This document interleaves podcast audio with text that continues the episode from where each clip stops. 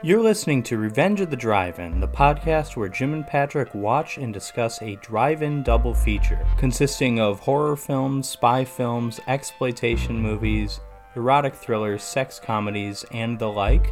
Our ultimate goal is to determine if these two movies, randomly selected from a list of over 1600, would make for a good drive in double feature.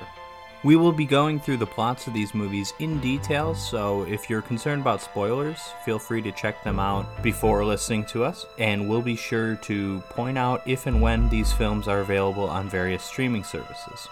Be sure to follow us on Twitter for any updates. That's at Drive In Podcast, no underscores, hyphens, or spaces. And let's get started. I'm your host, Patrick, and I'm joined by Jim. So, Jim, this time we've got two I, am not sure if we can call them two good movies. One good movie and one, if not good, at least very interesting movie. And that's because this time we've got First Blood, the original Rambo movie from 1982, and Sleepaway Camp from 1983. If you're listening and you want to see the movie, which you absolutely should, A, go into it not knowing a whole lot, which is how I advise Jim to go into it. Mm-hmm. And B, it's available virtually everywhere. You can still watch this movie on YouTube. You can watch it on Shudder, Tubi, I believe, Prime. So it's not wanting for availability. And I also want to point out when you said go into it without looking anything up about it, I waited like that for I don't know, like two months maybe. Yeah, that was and, a couple uh, months ago when I mentioned that. Totally worth it. yeah. Yeah, I've I've shown this movie to a couple of friends before, telling them we're going to watch this movie. Don't look up anything about it, you know, in the week or so leading up to us watching it together. And it kind of blew their mind. And of course, they thought I was telling them not to look anything into it because they thought I was going to like bust out like a porno on them or something, which at times the movie feels like we're almost getting there, but in a very different way from some of the other movies we've watched. Yes, yeah, I totally agree. Well, Patrick, let's get into it. Let's start with uh, First Blood, 1982, a good old Sly Stallone flick. Uh, it's the first installment of the Rambo franchise, which I didn't even know. There was only like five movies or six movies in it. I thought there were way more. Yeah, it was, it's a weird franchise because they had like three of them come out in the 80s, you know, mm-hmm. and I guess may, maybe the third one didn't do that well, or maybe they just didn't want to keep doing it. Stallone gave up and he started, he moved on to Stop and My Mom Will Shoot, stuff like that. But they brought it back in 2008 when Stallone was like starting his comeback. That's like around the time of the first Expendables movie. Mm-hmm. It's around the time of Rocky Balboa, you know, the sixth Rocky movie. And then Last Blood comes out because Stallone is in the middle of another comeback after the Creed movies, I think. Last Blood, not that great. I watched it the other day. Uh, this is the only Rambo movie I've seen, and I had only seen it once before. And I've gotta be honest, this movie's better than I remembered it. It's pretty good. It is, yeah, it is. Before I get into the synopsis and everything, I just want to point out the music, pretty great, by Jerry Goldsmith, who's known for many, many, many notable scores. Planet like, of the Apes, yeah, Star Chinatown, Trek, I believe. Exactly, Star Trek movies, the Omen movies, Alien. Oh yeah, his score in the Omen is one of my favorites. It's oh, it's incredible. great, yeah. I'll I'll even forgive the bastardization of the Latin lyrics because the score is that good. he conjugates the verbs wrong, or whoever wrote the the lyrics for that, he gets it wrong. But anyways, let's get into it. So uh, we are introduced to Vietnam vet John Rambo while he's on his way to visit a friend of his that served with him in Vietnam, Delmore Berry. But unfortunately, his friend Delmore has passed away due to cancer from Agent Orange, which is kind of a, a, an interesting touch that they added. Obviously saddened, he has no place to stay, of course, because he just shows up with like a pack. I gotta be honest, I was a little confused at what he's doing in the beginning of the movie because he's supposed to, I mean, he's a veteran, but he's supposed to be like a few years removed from service. I mean, this movie comes out several years after American troops are out of Vietnam. But yeah. it's like, what what has he been doing? This seems like something he should do like right after he was out. Like oh, well, exactly, yeah. I think we've mentioned it before, but if you've seen the guest, it's like that. It's like that setup. Yes, yeah. So he's wearing his army his army coat and he's looking a little ragged. And uh, again, saddened by the news of his of his friend dying from cancer, he just turns around and walks away. He walks into this uh, town called Hope, where almost immediately on arrival in this ironically named town, he's stopped by the sheriff who's named Will something. I forget, but I'm just gonna call yeah, him the played sheriff. by Brian Dennehy, who is a fantastic actor, a legend of the Chicago stage. Unfortunately, perhaps I'll always remember him best for the movie Tommy Boy. But he's a he's he's a really good actor. I like him yeah. a lot in this. I mean, I don't like his character, of course, but he's he's really good here. Well, we're on about him, I didn't realize how big he is compared to Sylvester Stallone in this movie. There's a shot where he wraps his whole hand around Stallone's hand uh, after he picks him up. But, anyways, I like him a lot. Almost immediately after Rambo gets to this town, Hope, the sheriff pulls him over. He stops him because he just doesn't like the look of Rambo. He doesn't like the long hair, his army coat wearing guy who also apparently smells. He just thinks he's not he's a not a big Rocky fan, of course. But Yeah. uh, this is this is a this is relevant today because this movie shows shows just like cops like if they want to be assholes, nobody can really stop them. That's kind of what this movie's about to a certain yeah, extent. and, and, it, and it's so weird because as soon as you see you see the sheriff, he like leaves the police station. He's saying good morning to all these townspeople. He seems like a nice guy, and then as soon as he runs into Rambo, a switch like that, and he's just being an asshole. And the crazy part is that at the start of this conflict, he's the reasonable one. He's like the most reasonable police officer, the sheriff. Yeah, Everyone else is awful. They're so much worse. exactly. Yeah, the sheriff he picks Rambo up and he's gonna drive him out of town. But all Rambo wants is to stop for a bite to eat in town, and he's like, "Hey, why can't I eat here?" And he's like, I don't want you here, goddammit." So he drops Rambo off on the outskirts of town and points him in the direction of Portland. But Rambo decides to start walking back into town, where the sheriff then stops him again, but this time he arrests him for being a vagrant and carrying a concealed weapon, which is this giant knife. so the sheriff, just being an asshole, decides to take him into the police station. Once there, he hands him off to two other officers who take him to the jail in the basement of the station to book him. Among them, David Caruso of Yeah. CSI whatever fame. Yeah, Miami? Probably. I didn't recognize him without the sunglasses. I actually did not realize that was him. Uh, I noticed him in the credits, and I'm like, which one is he? And I'm like, oh, there was a red haired officer. Must yeah, there's only one redhead in the whole movie. yeah, and also Hank Jennings of Twin Peaks is in there. Yeah, yeah. Well, Caruso, he plays this nice cop, I guess you could call him. Yeah, yeah. I guess he's probably the most reasonable one, and he Yeah. he's the one who this comes way later, but he eventually tells the sheriff, he's like, uh, "You don't get it. Our guys were roughing him up. Not that they like deserve this, but he's somewhat sympathetic to Rambo. He feels a little bad for him. Yeah, so so these two cops lead Rambo into the basement, into the jail, and you have these two cops playing a good cop, bad cop routine, sort of, where it's just good cop who's actually a nice guy who's looking on, and then you have a whole group of sadistic cops. uh, Yeah, and and then the editing, we kind of see the comparisons to when Rambo was uh, in Vietnam. How Yeah. Similarities of how he's being treated. How when they grab him from behind, how he was like put up on a cross or whatever, and then when they're about to shave him, it shows that he was like cut in the chest with a knife. yeah, in the back and stuff. But yeah, so Rambo's in the jail, and he gets he, he keeps getting all these uh, PTSD like flashbacks to when he was uh, a POW in Vietnam. The last straw is when Galt, the worst cop out of the bunch, starts choking him with his billy club, and this guy comes up with the, with a straight razor to shave him. Rambo flips out and screams after another flashback. He breaks free of Galt. He starts throwing punches and kicks at the cops. he knocks them all to the ground. his, his fighting style is weird. Like he does this thing where he'll go up to a cop and like kind of slide to the ground and like trip them by their foot. Yeah, yeah, I agree with that. But the best part of this scene is that he doesn't throw one cop through a window. No, he throws two cops through windows before he speeds out of the police station and rips a guy off a dirt bike that's driving down the street and hops on the dirt bike. So the sheriff hops in a cruiser, starts chasing Rambo along dirt roads and through farmers' fields, and partway up a mountainside when the sheriff flips his cruiser into a creek bed. Yeah, I liked this scene a lot. You can tell because some of the stunts with the dirt bike, you can tell it's not Stallone. I mean, Mm-hmm. not that you can literally see it, but like you know, they're not putting Stallone through that stuff. Like No, they no. do a jump, but at the same time, there are enough insert shots of Stallone riding the dirt bike that it's like pretty believable. Yeah. After the cruiser flips, the sheriff gets out, Rambo ditches his dirt bike and runs into the woods. As Rambo's making new clothes out of a tarp he found, the sheriff is calling in. Uh, uh, he's, he's calling in dogs to track Rambo, but they're not just normal dogs; they're Dobermans. And Yeah, well, he said he says it's because it might rain, so they need a dog that can track not just on smell. oh, is that what he They, says? they don't want like a, a hound. Oh yeah, I thought he was saying like I want something that that'll beat the shit out of him if it if it gets his teeth into him. I mean, that's part of it, I'm sure.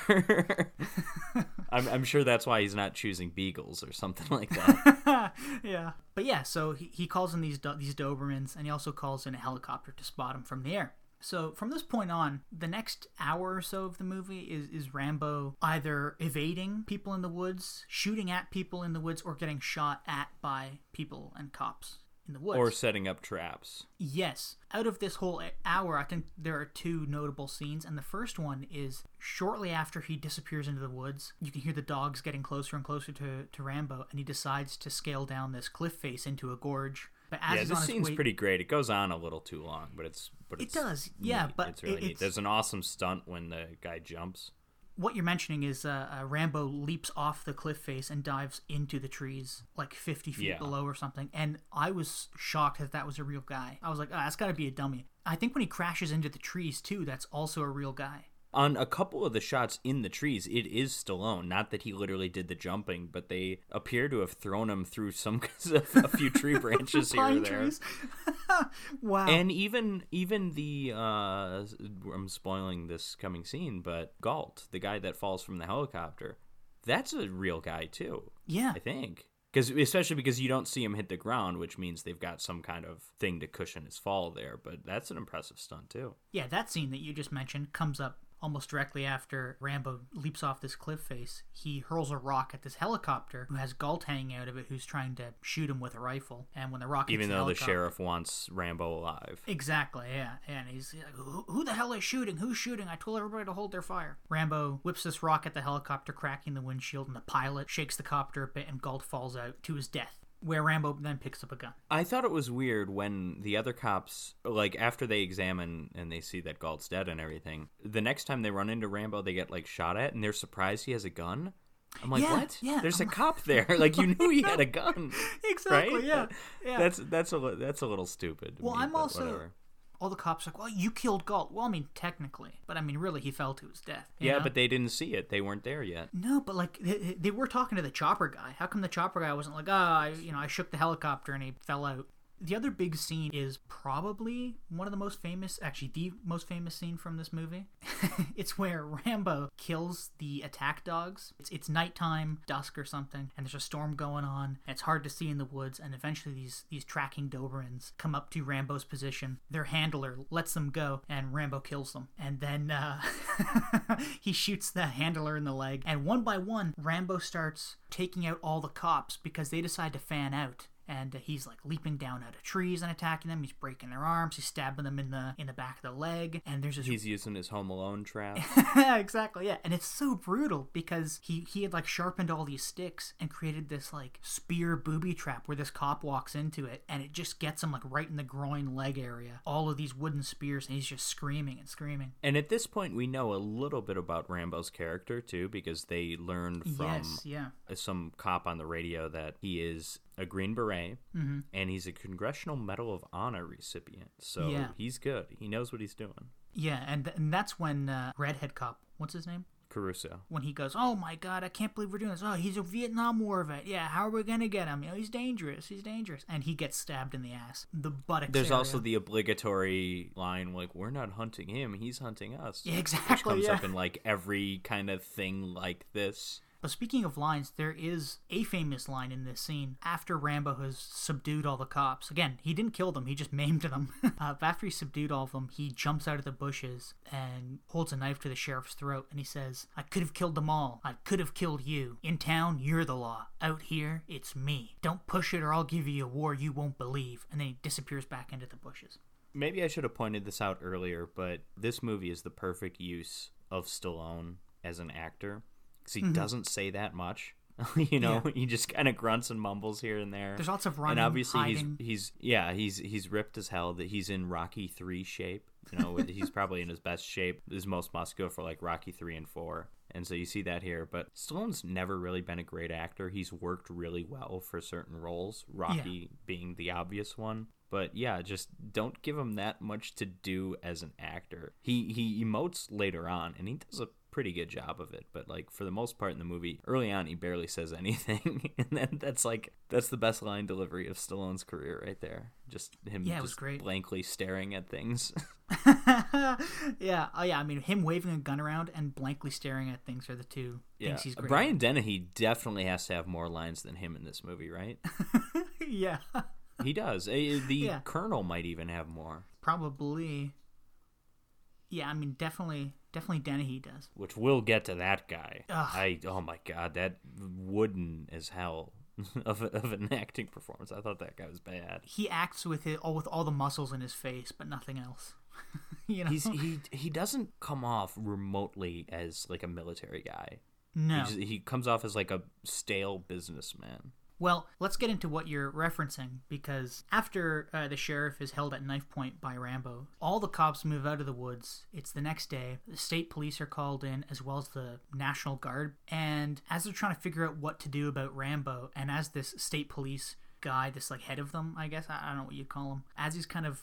As he's as he's given uh, the sheriff hell for being hard on Rambo and stuff, this guy Colonel Trautman. And this is when he learns that they were being hard Yes, on him. yeah. Like they didn't realize that the sheriff didn't know that he was beaten up down in the basement until now. That too, I'm confused about because he knew they were being rough on him when he was getting his fingerprints taken in the movie A little bit, but that's a, there's a big difference between just kind of pushing him around a bit and and beating him with a know, billy club and hosing him with a shaving him without shaving cream and Yeah. stuff like that. There's there's a difference. But anyways, this guy Colonel Trautman shows up, and he's the guy who trained Rambo and commanded him in Vietnam. And he shows up with this great line. The sheriff says, "Like, what in God made Rambo?" or something like that. And Trautman goes, And "God didn't make him God Rambo." didn't make him. Oh, Did." exactly. And Yeah. It's like Yeah. that's such a cliche of like actors showing up perfect, or I should say, characters showing up like perfect time to deliver like a line like that. Yeah. Yeah. But yeah, this guy's he's played by Richard Crenna, who it's a name I've heard of. I don't think I've seen I've him in never anything heard else. of him. What you'd said earlier was he doesn't come across at all like an army guy, especially a colonel. He's, right. I don't want to say he's like very emotional in the way he speaks, but it's like his face just gives off every emotion, like every time he speaks. You know what I mean? Yeah, I, I just I don't know what it is about this performance. I just really really do not like it. I agree. That's the o- his performance is the only performance I don't like because like everybody else is either going for uh, a bit of comedy or they're playing it completely straight.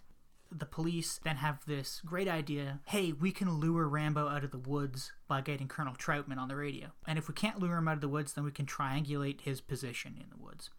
So Trautman calls Rambo, and eventually Rambo picks up.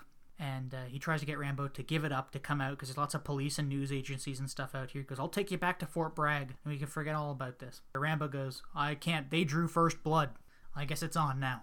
The cops, just like they said they were going to do, they used the radio signal to triangulate his position, which is in like an abandoned mine. So the next morning, all these National Guard guys hike up the mountain, go to this mine, and corner Rambo in the mine. Which, here's a bit of comedy. The uh, sheriff calls up and says, Don't shoot, nobody shoot unless I give the orders. Just keep them there. I want them alive. And then it's like a hard cut every single member of the National Guard, like unloading their M16s at the uh, at the mine entrance. So the guy who's leading them goes, Okay, Rambo, I will give you three zero seconds to come out of there with your hands up. Immediately after he says that, he goes, Where's the bazooka? and this other kind of schlubby guy with glasses comes over with this dumb fucking bazooka and uh, he blows up the, the entrance of the mine. Everybody thinks Rambo's dead. Yeah, I guess that's right. Th- then there's a bit of comedy, which I don't know if you remember. They're trying to like recreate that famous photo of the capture of Iwo Jima. Oh, the Iwo Jima thing, yeah. yeah. But I like that bit. Everybody thinks Rambo's been killed and that he's just lying under rubble. And eventually he finds his way out. So after everybody thinks he's dead, Rambo pops out, steals a big honkin' army truck, and crashes through this police barricade to drive back to Hope. So when he gets back into Hope, he sets this gas station on fire, which is uh, pretty neat visuals, which distracts all the local police officers. So they all leave the police station except for the sheriff. And then Rambo runs around the town, cutting the electricity by shooting up the transformers on the telephone poles. Then he sets some an This is when I learned that this movie is technically a Christmas movie because Yeah. there's Christmas decorations on a few of the buildings. I know, but yeah, I didn't realize this was a Christmas movie up until that point. I mean, I mean, it's not. It's just like there's a Christmas decoration or two hanging around. But But would you call you this know, more of a Christmas Hard, movie? we've got Lethal Weapon, That's what I was gonna say. we've got First Blood. Rambo's cutting power to the town, and he, then he sets this gun store on fire, which all this ammunition in it goes off. He's doing this all while the sheriff is hiding for Rambo on the roof of the police station. And during all the chaos and confusion of exploding buildings, Rambo spots the sheriff on the roof, and he sneaks into the police station, where the sheriff then tries to shoot Rambo through a skylight, but Rambo nails him through the ceiling instead, and the sheriff crashes. Uh, If we didn't say, by the way, if we didn't say earlier, Rambo now has a gun that's about the size of him. Oh yeah, He took yeah. it from the back of the army truck. Yeah, which, yeah. You know, that's like that's the iconic visual. Rambo just going around with the gun that's like four feet yeah, and he's long. got and he's got ammo hanging off his shoulders and stuff. Yeah, exactly. It's a cool look. Uh, for sure. Halloween costume. So yeah, so he nails the sheriff who falls through the skylight, crashes into the station, and just as he's about to kill him, Colonel Trautman shows up again and stops him. And he says, "Look, look, the police station's surrounded by cops. You're the one that screwed up here. There's nowhere else to run." And it keeps telling him the mission is over. It kind of comes out of the blue, but I'm glad the movie ends this way. Rambo launches into this monologue about how he is still tormented by what he saw, what happened to him, and what he did in Vietnam. He says, like, he- he came home to people protesting him and the war. He can't hold a job. He was trusted All his with friends are dead. yeah, all his friends are dead, and he make he makes a, a neat point, which I, I really like this line. He goes, "I was trusted with million dollar equipment in Vietnam. Here, I can't even hold a job or something." He just breaks down. He starts telling Trautman about one of his friends that died in, in Vietnam, but they were supposed to go on a road trip together when they got back to the states. But clearly, that's not going to happen anymore. And it, it's just such it's just this sad scene where Sylvester Stallone actually does a pretty decent job at acting here. Yeah, he's good here. I mean, I, I was making fun of him earlier, but no, he's good in this little monologue. So he, he just collapses against this wall and then starts crying into Trautman. And Trautman picks him up and leads him out of the police station. Rambo takes one last look at uh, the sheriff and keeps walking. And I guess presumably he's going to Fort Bragg, where Trautman had mentioned earlier that he was going to take him. I mean, he's probably going to be put on trial and, and Yeah. arrested. I mean, like, ignoring what happens in the sequels, which I haven't seen, like, I, I still get the impression that he's being arrested here. Well, yeah, he's surrounded by about a million cops and National Guard. Yeah, just being arrested by a friendly face, I guess. Yeah, but uh, that's how it ends. So, Patrick, what did you think of First Blood? Well, the ending is great. You know, it has kind of the this movie has like the appearance of action schlock, and maybe that's what Rambo two and three are. But like, you look at the poster or the DVD cover or whatever, and it's Sylvester Stallone holding a giant gun with ammo wrapped around him, and it's like, okay, this is gonna be a dumb, fun movie, and it's really not a dumb movie. It goes for emotions that other action movies just don't go for and I think it pulls those off fairly well. It's it's an interesting look at PTSD amidst a um, soldier returning from a war, particularly a war as controversial as Vietnam. I, I like it. I think the action is, in many ways, the weakest part of the movie. I think if you count up all of the bullets fired, probably 95% of them are fired not at a person. You know, they're mm-hmm. they're fired at buildings, they're they're fired at gunpowder trails, they're fired at like electrical boxes and it's just like it I don't know, the action could be better, but you know, the movie's good. I think the best bit of action is when Rambo's attacking the police in the woods. That's probably my I'm a, I'm a big uh, dirt bike chase. Oh, yeah, scene. that's great, I too. like that a lot. Even though that's kind of almost before the movie starts. It's before Rambo becomes Rambo. He Mm-hmm. becomes Rambo once he's in the woods and he's killing people with home alone, or not killing, but he's he's Severely uh, attacking people with home alone traps. Like that is Rambo. But I like the dirt bike chase a lot. This really is a movie about how a veteran is dealing with PTSD in the world after he's been let go from the army, and that's really interesting to take on a on an action movie. And I don't think we get that enough. And you- you're right, the, the action is probably the weakest part, but all the stuff in the woods is is interesting enough. It, it kind of it gets like it dips. I think after the whole National Guard thing, after they blow up the mine entrance, it dips until it gets back into Hope, and that's kind of neat. All in all, good movie. There's like five minutes between the, the blowing up the mine and him getting back to hope. Yeah. You're not you're not exactly. That's Felt not like 20 minutes, though. That's what you're talking about. like he he gets the truck and like almost immediately ends up there. He like throws a guy out of it at one point. When I was watching this the second time, as soon as uh, as soon as all those National Guard guys got kicked off their Iwo Jima mount by the sheriff, I skipped through that up until when he lights the gas station on fire in Hope. And it was like it was like ten minutes. That for me is the only part that really dragged. I also really appreciate the depiction of the sheriff by Brian Dennehy. I think it's for the person who's just your asshole sheriff antagonist. Dennehy gives him some layers. He's able to do more with the character than I think a lot of other actors would be able to. Mm-hmm. I like how he starts out like he's a jackass, but it's not. I mean, I don't want to say it's not that big of a deal, but it's not. He's not ready to kill the guy or anything. even when he's escaped into the woods, he still wants to take him alive, and he's upset when Galt is shooting at him. But then as the movie goes on, he gets like more and more pissed off. He's pissed off a at how Rambo's embarrassed and harmed his own men and killed the dogs, mm-hmm. and also the guy that the dog handler might die. We don't know. I have a feeling he's probably gonna die uh, because they like leave him there, and it's like, oh, we'll come back for you. And like, okay, he's yeah. probably gone. But then, and also just the frustrations of him dealing with, especially the colonel, who's constantly telling him like, you don't understand him, you don't know what what you're talking about. Like the sheriff's he's getting pissed off about all of that. So, so I think it, it makes sense that he gets more and more aggressive as the movie goes on. I mean, I, am not going to say I would have liked to rewrite a bit of it because I have no clue what I would add. But I kind of wish there was like one last like conversation or something between Rambo and the sheriff as he's like walking out of the police station. But more resolution between that conflict, maybe. Yeah, because the sheriff just says "shoot me" after he falls to the ground, and then Trautman gets Rambo to back off, and then he walks out as the sheriff is being put in an ambulance. But yeah, I really liked him. Yeah, so so we're in agreement here. Good movie. Probably not quite a great movie. I liked it a good deal. It's no audition. it's no for it's, it's, it's few movies are. It's no from Russia with Love. No. But it's good. No, but I will say if you want to see a great schlock Rambo movie, it's the one from 2008. That's the one you got to What for. I've heard is the most violent movie ever made. I had a teacher in well he he was like a substitute teacher. Eventually he was a permanent teacher at my high school and the one particular day he was like subbing for somebody. And he had just recently seen rambo 2008 and 35 minutes of the 45 minute lecture was on how awesome rambo was and how people exploded and stuff like that. Like that was that was a fun day of class.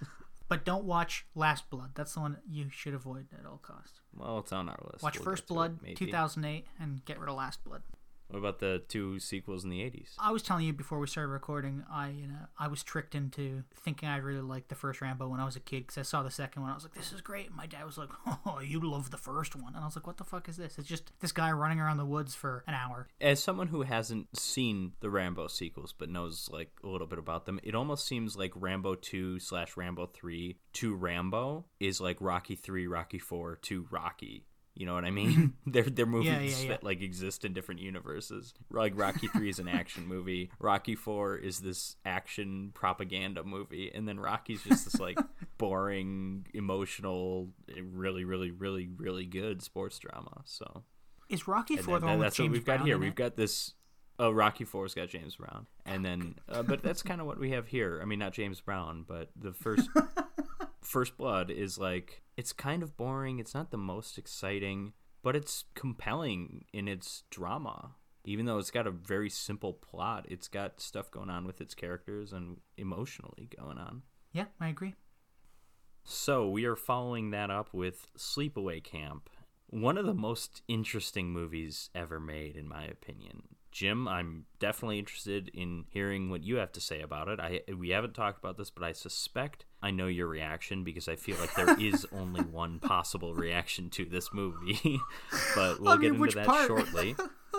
Uh, well, well, I mean, there's so many different parts, of course. I, I almost want like your reaction to each individual scene. This is a movie that I wish you and I uh. could have watched together. It's a shame we're doing this remotely, of course but it's it's a movie that you feel like you need to talk about it. Right right when you see it like during while, while you're seeing it you feel like you need to talk to somebody therapist yeah, pets yes. somebody. I mean this is it's one of those movies uh, and, and and before before we get started, again to kind of reiterate, this movie's available to see anywhere. It's absolutely incredible. It's so much fun. I constantly waver on if it's a good bad movie or a bad good movie, but at any rate, it needs to be it need it truly needs to be seen to be believed. Like I think I said that about like Doctor Alien, and that's nothing compared to this. Another a big reason why you need to see it before you listen here is that this has a twist ending that's actually really well done, in my opinion. That's probably the most effective part of this otherwise very amateur film. But so we, we will not spoil it until we get to the end. Okay, good. but but we obviously have to talk about the ending because oh my god. yeah, it's a very strange movie. I'm glad. Uh, again, I'm glad you told me not to go or not to look up anything about it before going into it because I don't know. I had to get up and walk away from my computer as soon as I finished watching it. I just stood up and left. yeah. I went out for a walk. I was It's- like, I it- don't know what to think. It recontextualizes what you know about the world. It's like you, like you you finish watching it and you're like, what what have I been doing with my life before I had seen this movie? Like I, I feel had I like- truly lived before I had seen this. I feel like I see colors differently. You know, I feel like I hear things differently now. I after hear watching colors it. now. I've been able to hear colors ever since I first saw Sleepaway Camp several years ago. Uh, yeah, yeah, it's interesting. Anyways, literally the first frame of this movie is fascinating because it opens with this little title card thing, or it's not a title, but it, it's a, a dedication, which movies typically don't have in the opening. That's like a book thing. Mm-hmm. You know, at the end of the movie, you might say in memory of so and so who Yeah. died during production. But here it opens with in fond memory of mom, a doer, which I suppose this is director Robert Hiltzik's throwing that in there because he really cared about his mom. And it's, it's very strange. And it's all the more strange once you actually see the movie. And it's like, is this the kind of movie that you want to dedicate to your mother? uh, yeah, In terms, and, and not even in terms of quality, I'm talking content here. What's Yeah. actually in the movie? we get incredibly over dramatic horror music playing over shots of an empty, abandoned sleepaway camp, which is actually a term I had never heard of before I saw this movie, but it's a camp that people sleep at in the mm-hmm. summer, so, you know. And after the credits are done, we then meet a couple characters. Okay, so I have to slow down here for a second. When Joe Bob Briggs hosted this movie on the Last Drive-In Marathon on Shudder, he said something that I think is very important. He said, "Pay extra special attention to the opening scene and to the final scene." And then I, he didn't say this, but I, I think it's more or less implied. The rest of the movie is nonsense to a certain extent. but eh, but this opening scene, we've we've got to go slow because there's a lot of information given to us, and we don't realize all of it's important until later but we meet John, a man of, you know, mid 30s, late 30s, early 40s, who's got his two kids. He's got a young girl and a young boy. They're about four or five. We don't get their names, but they're hanging out on this little sailboat. And then eventually they push him off, and the sailboat flips over. Mm-hmm. There is also a water skier, a preteen girl Yeah, is water skiing with a lifeguard and some girl in the boat. The girl convinces the lifeguard to let her drive the boat, which she had never done before. And then obviously things go wrong from here. Another man comes out and says to John, the guy who's now in the water because his stupid kids threw him in there. he says like, "Hey, listen, get ready. The doc's coming over." And then I think it's the girl says to John, like, "Aunt Martha's coming over." Yeah. And is Ricky coming too? And then he's like, no, Ricky's with his father. Stick with us. This is all fairly important. and then it's it's the water skier that notices they're about to run over, run, run over and decapitate the the poor uh, the poor people near the shore. And she's like screaming for them to stop, but they can't hear her, and they're also not looking at where they're going either. And then once they realize, then they can't turn in time, so they run over John. John is killed. We see him floating lifelessly and we see a mangled life vest, a mangled child's life vest yeah. with no body attached to it. We see a kid from behind them kind of struggling, still alive, but you know. And the water skier screams in utter terror, which is pretty enjoyable. And then the scene ends. So, uh, Yeah. initial reactions to this first scene. I feel like we have to go over this after every scene because this movie's great. Because the next scene's almost as baffling. Yeah, well, I, okay. When it opened, I was like, "Oh, okay. I, I I understand what's going on here. You know, like a like a like a dad and his kids are hanging out. What a fleeting feeling. Yeah, yeah. Uh, that that father loves their children like my father never loved me. Uh, no, I'm kidding. He's great, but um, it was just like a normal. Your father scene. was in Black Christmas. He better have loved exactly, yeah. No, I mean, it was just like a normal scene. The thing that really did it for me was the people in the speedboat, where as soon as this camp counselor, lifeguard person lets this teenage girl drive, like, you know, firstly, like, something bad is going to happen. But oh, yeah, absolutely. Yeah, but then the secondly, it's like they're the two dumbest people on the planet. Yes. They're like the most oblivious. What's she like- saying? I don't Yeah. know. Well, and it's weird because it they're cuts not to them- looking where they're going. No, like it cuts to them. They're talking to each other. Like their faces, like they're not even looking anywhere remotely where they're going. They're just talking to each other. And then the girl behind them, Water Skiing, starts yelling at them, and they're like, "Huh? Well, what's she saying? I can't hear her. Huh?" And they just keep on looking back at her, and I'm like, "What?" Then you have, I think. Uh, it was either the guy on shore or the father in the water. He yelled or something, and they're still like, "Huh?" And they're like, "Well, that was weird." And then they just turn, and there's like two kids and a father in the water, like 40 feet in front. I also like after they run over the boat, or after they run over the sailboat with the two kids and John near it, their speedboat is immediately stopped. Yeah, yeah. Because because when they cut to the reaction shots, the boat's not moving. So Yeah. even though they were going like 50 miles an hour, Yeah, and I just like I don't like that part was weird, but I, it, like it made me feel dumb watching it because I was like, you know, is it just me? Uh, maybe I am the only person who looks where I'm driving a boat. I don't, I don't know. well, I've never driven a boat, so maybe I would act like this. I, I, I don't know. I, You it's, don't- it's probably a good thing that I have never driven a boat. I've driven a jet ski, and well, I have a body count associated with that, so it's probably more of the same with the boat. Well, well, I guess like I guess my first, well, I guess what I think about this scene is nothing too ridiculous other than how it plays out.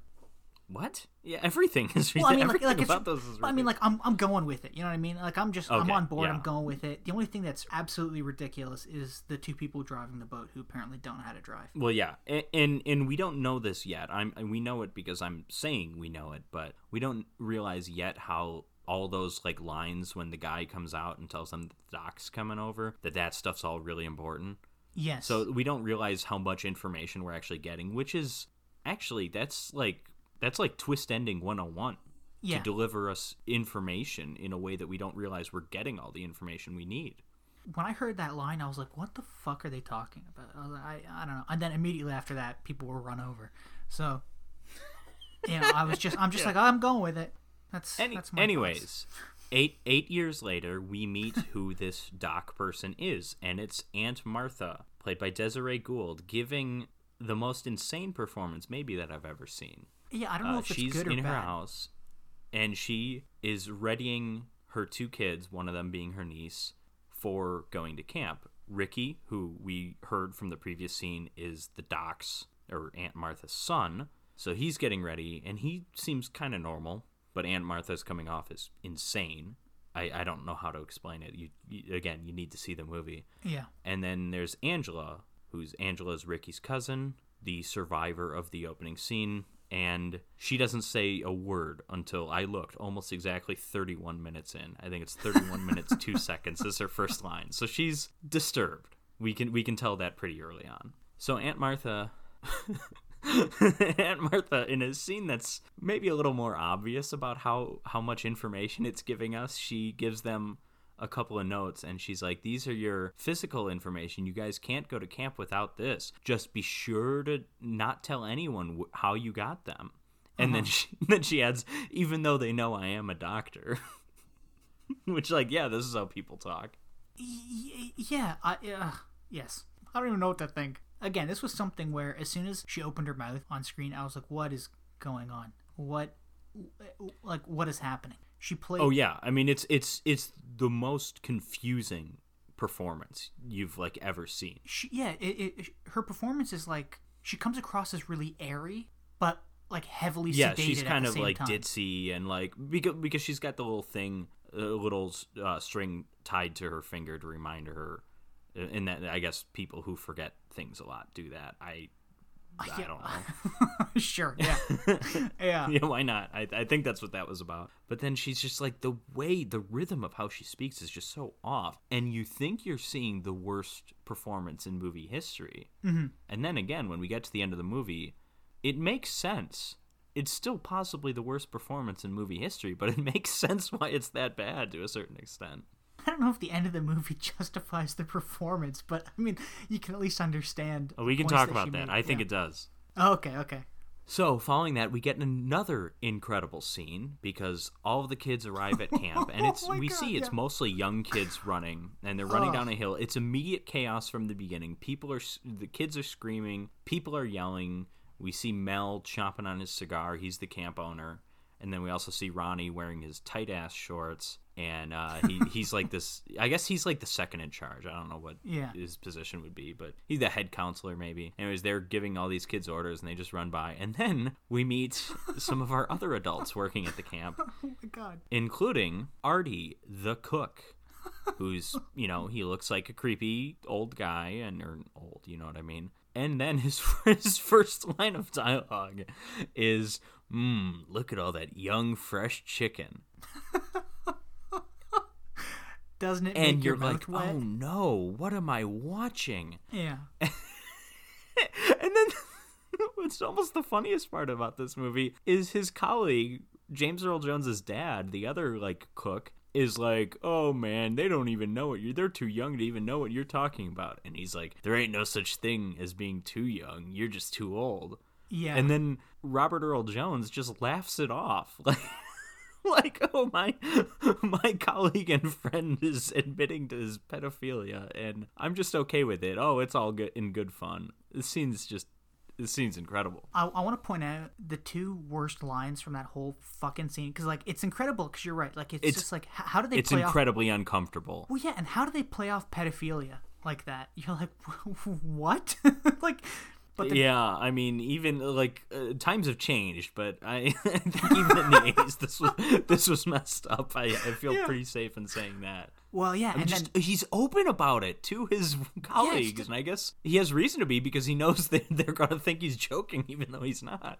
yeah and it is so disgusting because the two worst lines in this scene come from what's his name Artie he goes doesn't it just make your mouth wet and you're like oh okay Yeah, and then and he calls him baldy. Yeah, and he says, "Where I come from, we call them baldies." And you're like, "What the fuck am I watching? What is this?" And then I, I also love the performance too because he's like kind of chewing on like a little uh, like a thing of wheat or whatever, like a long blade of grass. And as he's looking at the kids, he just kind of like sucks on it in a really creepy way, and Yeah. the camera just lingers on him. It's so messed up. I yeah, no, I was I was off put immediately. I was like, "Oh my god," or put off immediately, I guess. Yeah, no, this is again, this movie is something else. I have never seen a movie that deals with this issue in quite the same way. This issue being a horrific crime of pedophilia. Like, no, we're just gonna again, the, the the fact that it's introduced the second we meet this guy is insane. The fact that it's laughed off is insane. Yeah. The fact that we return to it just a couple minutes later is insane. Everything about this is insane. Yeah, that's uh, yeah, I completely agree with you. Insane. So Ricky then introduces Angela to his friend Paul. He mentions that Angela's really shy and she doesn't talk much, and this is her first time really, you know, leaving the house. And then Ricky goes over to try and talk to Judy, who was his, you know, his camp girlfriend last summer.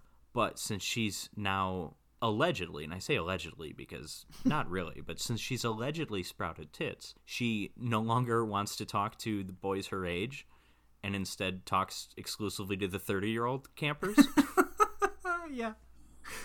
because because this is important. We've got your 12 year olds i think they're 12 or 13 like ricky angela paul that age group. Yeah, and yeah. that's what judy's supposed to be. You can tell the actress is a little older and they dress her up to look young with giving her stupid hair and stupid wardrobe. She even has a shirt that says judy at one point. Uh, and, and then the older campers who i think are supposed to be like 15 or 16 are like clearly adults. Yeah. like these are these are like some of these guys are probably old enough to run for president. They're definitely old enough to drink.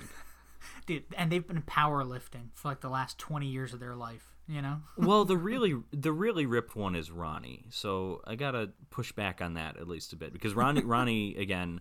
Well, and that's the thing though. Ronnie doesn't look any older than the older counselor or than than the older campers, even though he's a counselor. Yeah, and you know, I feel like I feel like they try to use like like fake tan or even like real tan to make people look older. You know what I mean? Like Ronnie is like tanned, like he's like a different. I I think that's just him. I think this is just like a Long Island bodybuilder dude who just uh, like the actor. I think that's what he is. I mean, he's got that really strong accent. Like He does, there are just right. people like that. I think that's just who he is because these guys aren't like most of them aren't like real actors. The guy who plays Mel is actually a real actor, and I assume Robert Earl Jones is an actor because his son is.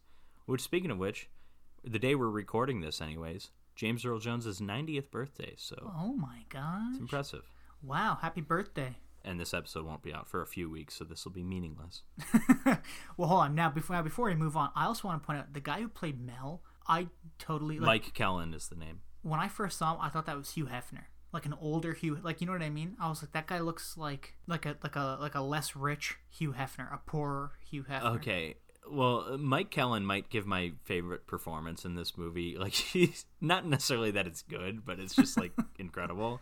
But also, like, I just I think they nailed that character. Like, Yeah. he looks like such classic old guy who I, I I don't know. He's just he's just like perfect for the part. He's Yeah, just this yeah, like sure. old guy who doesn't know what he's talking about. Can't relate to the kids in any way. I also like that he doesn't give a shit. He's like, "Ah, I don't care. Yeah, yeah. Oh yeah, he's he's the um he's the Jaws mayor. Is he really? That well, no, that's basically what his character is. Oh, because oh. once people start dying, he's just like, oh, you know, we got to keep this camp open. Like, Yeah, like that's yeah, what his character is. No, he's not the Jaws mayor. The Jaws mayor is Murray Hamilton. Yeah, I was thinking about it for a second. I was like, no, he isn't. Uh, yeah, you're right. That's that's his role in this movie. So Angela goes to her cabin and just immediately stares at Judy, and Judy, and Judy starts yelling at her like, "Yo, what's your problem? Why are you staring at me?" And then Meg, Yeah. Who's the one of two counselors in this uh, in this cabin. I guess she's kind of the head of the cabin. Walks up to Judy, who she's probably known for a few years because Judy's been there before, and she's just like, "Oh, looks like we got a real winner here or something." Like, so this person just openly making fun of fun of Angela with one of the counselors, and the the other counselor, I don't recall her name, but she's nice to Angela. She's Yeah. one of like two people who are nice. I think it's her and Ronnie are like the only yeah. nice people in this movie. Everyone else, it should be stated, is basically insane. People are so angry in this movie. It's incredible. But My favorite instance of which is the is the lifeguard, which we'll get to later. Yeah. But everyone is just constantly angry and screaming and swearing. It's just again, it's unlike anything you've seen before. Yeah, it's almost like the whole movie is like somebody just set up a like a camcorder in front of like a, a playground of totally rambunctious kids on like a sugar high or something. You know what I mean? Like everybody's just Well, and, and by yelling. kids, you mean also 35 year old of yeah. adults, too. Yeah, of course. Well, like, and there's even a scene uh, later on in the movie when Angela's walking down a dock, and all these like younger kids playing in the sand just pick up their like shovels full of sand and just start chucking it at her as like she's walking by, and you're like, what the Yeah. fuck is going on? Every everyone hates Angela immediately when they meet her. Everyone except for obviously Ricky because he's known her for years, and Paul, and then this other counselor that I mentioned, and I guess Ronnie Yeah, because Ronnie's a good guy. yeah. But everyone else just her. hates her. Anyways, the next scene is at lunch in the cafeteria, and we see there's just hundreds of people. This is like a huge camp. Meg goes up to Mel, the camp owner, to complain about how Angela won't eat anything. And then Ronnie goes to try and help. And he's like, Hey, Angela, let's take you back to talk to the chef. Maybe he'll be able to make something you like. Maybe we'll have some like ice cream or something. And s- of course, that's the last place you want to take a young kid because she comes face to face with Artie, the pedophile guy. Mm-hmm. He even just his line delivery here. It's like if I'm Ronnie, I, I don't feel comfortable leaving a kid with that guy. Oh but no, exactly. but he's like, oh yeah, I've got something for you, real good. And he takes her inside the pantry and he's unbuckling his belt. And then it's interrupted when Ricky comes in. Uh, goes like, "What the hell's wrong with you?" And he takes Angela and they run away. But he also, uh, Artie also threatens him and is like, "You can't say a word about this to anybody." And so they get the fuck out of there. The thing that was amazing about that scene was how fast this pedophile works. You know, like Oh, yeah, I he mean- met her, and ten seconds later, he was undoing his pants in the in the pantry, and you're like, what? Yeah, I mean, I'm not. I'm not an expert on pedophilia, but I, but I would imagine there's usually a bit more of a, of a, a bit more wooing involved, Bit of a like building up, trust. you know? Yeah, but anyways, this this is how Artie works, and he almost gets away with it. So the next scene, Artie is boiling a giant bowl of water. Like we're talking about, like a bowl like the size of him, just about. A giant pot. and he's standing on a pot of water. Excuse me. And he's standing on top of a chair and, and then someone, this is one of those, like the original Friday the 13th, this is one of those movies where we don't see the killer because it's a mystery. Yeah. So someone comes in and pulls the chair out from under him, and he he he recognizes the person through the dialogue. You can tell that he knows who this person is, and they pull the chair out. So he falls into the giant pot and spills it all over himself, and then is just blistering to not not to death. He actually doesn't die here, but this is a like, pretty screaming gross makeup effect. Oh, he's screaming. It goes on for so long. I, I had to when I watched this movie a couple times. I had to turn the volume down at this scene. It's just like he's screaming so loudly.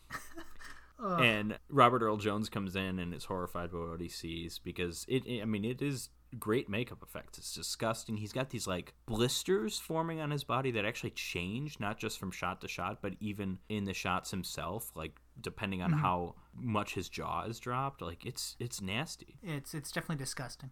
they they bandage him up in the kitchen for some reason and then, and then the cop takes him away and the cop's talking to Mel and Ronnie the two people in charge and they're like okay you know he's really badly burned and it's like okay wouldn't have guessed that yeah. and then Yeah, I think he says, "What's the prognosis, doctor?" He's like, "Well, he's severely yeah burned." he's like It's well as yeah, far as I shit. could tell he's badly burned like or something like that Mel then talks to the other kitchen staff which is like two like kids like 17 18 year old kids it's tough to tell ages in this movie maybe they're supposed to be 14 I don't know and Robert Earl Jones and he says like listen you guys won't say anything about this to anybody and I'll give you guys a raise and they're like oh okay cool so yeah the whole like scene where the pot is knocked over onto uh, Artie. That's another thing where it's like he know like I'm just imagining myself in that situation where I'm on a chair. you have to go out of your way to fall the way he did Yeah, yeah, like and and he's in like he almost was- no danger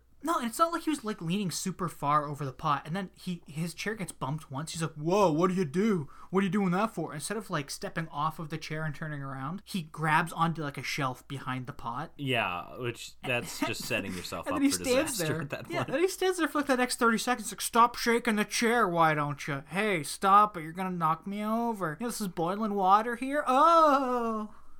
then knocks the pot over. You're like, what the fuck is going on? Is everybody in this movie stupid? Ah, Yes, kind of. I mean, they're they're insane, but uh, there's some dumb people here too. so after Ricky, who's kind of more or less kind of the leader, he's the cool guy of his cabin. They they do like a face in the butt prank on this nerdy kid Mozart. They Yeah. have to play a baseball game against the older campers, who again, I think they're like 15, 16, but they're well into their 20s at least. And they're playing this game, and this scene goes on forever, but it's probably my favorite scene of the movie just because it's so pointless. I mean, it doesn't do anything. this really feels like a like a we had extra time, you know, our movie was running short and these all these kids and grown ass men are hanging out at the camp and so let's just shoot them shoot them as they play baseball or something, but it's yeah, that's, There's- that's there's some great there's some great trash talking here a lot of swearing. Ricky has one of the foulest mouths you've ever heard and he has my favorite line of the movie when uh, the other guy the guy wearing the usc shirt i think tells him Mm-hmm. you know eat shit and die ricky and he responds eat shit and live bill. And it's like that line is incredible. Uh, i don't know if that was improv and he like couldn't think of something better but i kind of hope it was scripted. Anyways, one of my favorite parts of this scene too is there's a scene where there's a fly ball into right center field. And Mozart is playing right field, of course, and he's like playing his like electronic boxing game or something. Yeah, And they're like, "Hey, hey, Mozart, go catch it!" And he's like, "Oh shit!" And he drops the game, and then he goes and he just catches it. like, what's the point of that? The Yeah, scene, yeah. the scene's so tense, and it's completely meaningless. I just don't understand the whole scene. Just kind of like what you're bringing up. Like, I don't even want to say it's definitely like a time filler because I don't think it is. Like, I feel, I feel like they're just like, hey, let's show that people play at this camp. You know, and you're right though. There's like so much like useless stuff within that scene. I don't know. I don't know. I'm just so confused I- by it. Oh yeah, it's confusing. And then this is also one one of the joys of this movie is how awful the clothing is. Like the fashion is just insane. This is like your the 80s were a mistake movie. And this scene is probably the best example. I mentioned earlier with Ronnie because he's got incredibly short, incredibly tight sh- shorts. Ronnie's not in this scene, but the counselor for the younger kids is wearing a cutoff shirt that like it's it's not even midriff. It's like whole riff. It's like Oh, dude, I love cut, it. it- It's like cut off from the nipples down, just about. Yeah, It is like the yeah. shortest shirt I have ever seen. Like He it might would be one of my I favorite mean, characters. he he doesn't have a lot to do in the movie. I wish I wish we saw more of him. I don't even remember his name. Anyways, yeah, uh, this scene's great.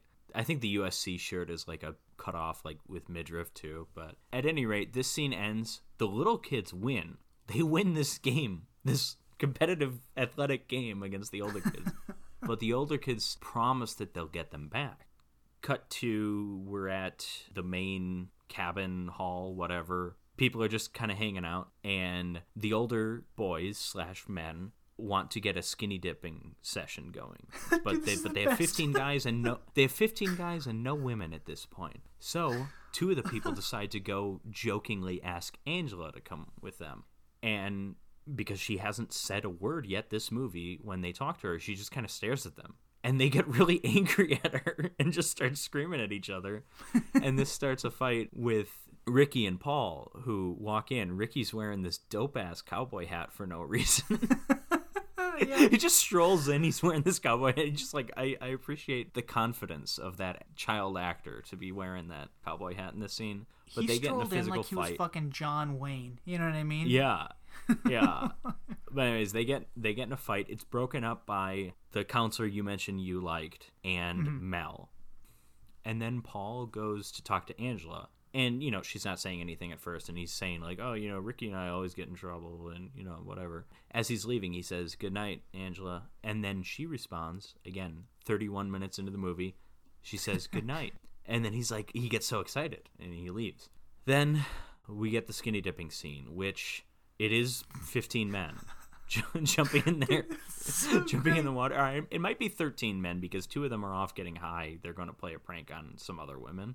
I like this scene so much. This group of guys go up to like three or four girls like standing on the beach. And they're like, Are you sure you don't want to join? And they're like, Yeah, no, we're good, thanks. Like, come on, are you sure? And they're like, Yeah. And they're like, Well, fuck you then. We're gonna do it. Yeah, guys, come on, yeah. And all these guys are like getting pumped about skinny dipping with each other. Yeah, they do it with And like, a "Yeah, they do it with like a "we'll show them" attitude, but like really Yeah. you're just a bunch of naked are men jumping showing? into the water. Yeah, you're just showing each other your cocks. That's all you're doing. Just stop it. Why are you getting so excited? They're showing, take off they're showing the each other their water snakes. Oh yeah, yeah. There you go. because the two guys, the two guys that asked Angela to go skinny dipping, hit on two of the women, and and they agree to go on little canoe rides with them, even though they're like ninety nine percent certain there's going to be some kind of prank, which there is, because one of the guys tips over the canoe and he's talking about like, oh, you there might be water snakes in here or snapping turtles, and so the girl sw- swims back to shore, and this is when you realize they're about eight feet from shore. They're like super Yeah. close. And then he's just this other guy is just kind of hanging around underneath the tipped boat like in the little air bubble there. And then someone swims up and he's like oh hey it's you. What are you doing here? Oh, i bet the boys would be interested in seeing you. Hmm. And then that person drowns him. And this is when you get the idea that this is like the lamest way of killing people. Almost every death scene in this movie, the killer, who we don't see, I mean, we see the back of their head here, but we we don't know who it is. The killer shows up, and almost every person who's about to be killed is like, "Oh, it's you." like they all die being like like just like they're not at all threatened. They're just like oh what are you doing here? It gets repetitive but it's pretty great. Because the deaths themselves aren't repetitive. They're all weird and interesting for the most part I will say that this is the death that I mean, like the makeup coming up soon related to relating Oh, we'll to this death that. was great, but the death itself was really boring because this. oh yeah i mean dr- pushes- drowning is never that exciting in Well, no, but it was the best part. because like the guy's head gets pushed underwater, and then he has one hand that comes up, and it just stays there for like three yeah, seconds. Yeah, it's, and then it cuts. It's a little silly. so, anyways, cut to in the morning when the angriest person in the entire movie, and that is saying something, the lifeguard is cleaning up. He's just Dude, like love him. screaming about like all these kids leaving their crap around the beach. and then he looks over at the canoe and he's like, "How the hell did that get there?" which which might be my favorite line delivery of the movie. And he goes and he flips over the canoe and that's when he finds the guy's body with a snake crawling out of his mouth, which is really neat. Mm-hmm. It's a pretty gruesome scene. I mean, let's ignore the fact that it's a complete ripoff of A Bay of Blood, but they did it with like an octopus instead of a snake, but it's the same kind of thing. I paused the movie the second time I was watching it, and I thought, why? I was like, this makeup looks really great, and it's pretty grisly and just gross. But I thought, There are some surprisingly good effects in this movie. Makeup effects. There's one kill that actually looks really good. It's an it's an effects kill. Well, I was wondering though. I was like, if you can have a guy on makeup who's making this look that good, what the fuck is going on with the rest of your movie?